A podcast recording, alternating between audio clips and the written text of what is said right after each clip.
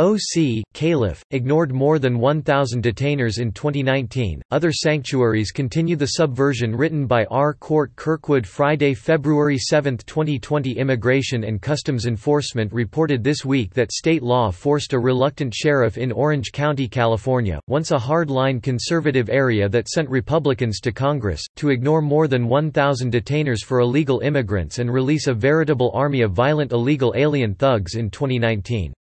And officials in Charlottesville, Virginia, and New York City freed illegal alien criminals, ICE also reported, which forced agents to find the criminals and re-arrest them.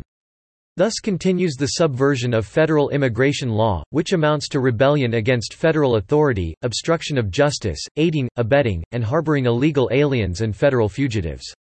Orange County anarchy The problem for Orange County is California Senate Bill 54, which blocks state and local authorities from cooperating with ICE.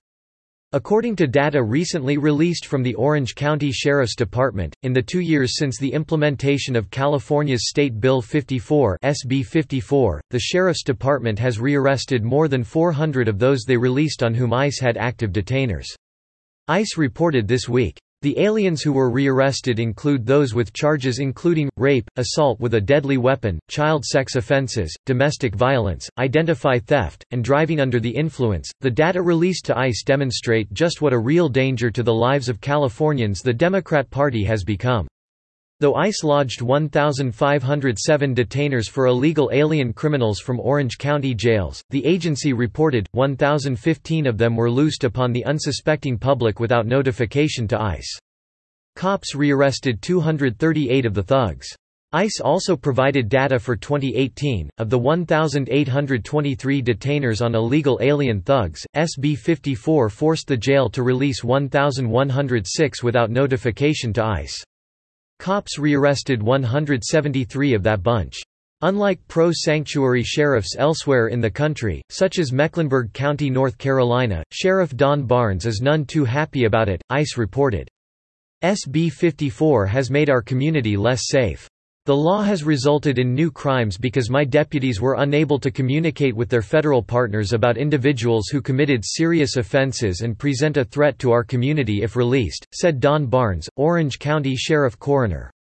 The two-year social science experiment with sanctuary laws must end.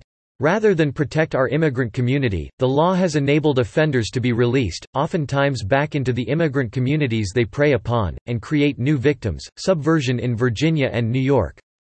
On February 3, ICE caught Marissa Martinez, 29, a border jumper the Albemarle Charlottesville Regional Jail released despite an ICE detainer. Martinez had pending charges for sexual assault of a child and assault when she was released from the Albemarle Charlottesville Regional Jail and has since been re-arrested charged with felony indecent liberties with a child, the agency reported.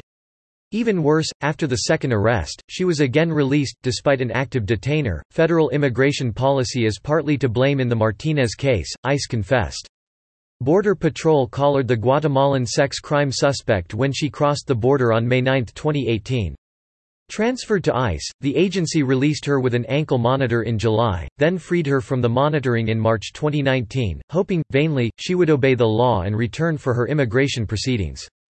Charlottesville cops collared her on November 30 last year and charged her with misdemeanor sex assault of a child.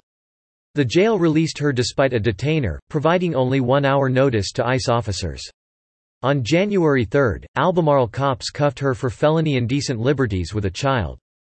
But the jail ignored a detainer and let her go. A case in New York is much the same story.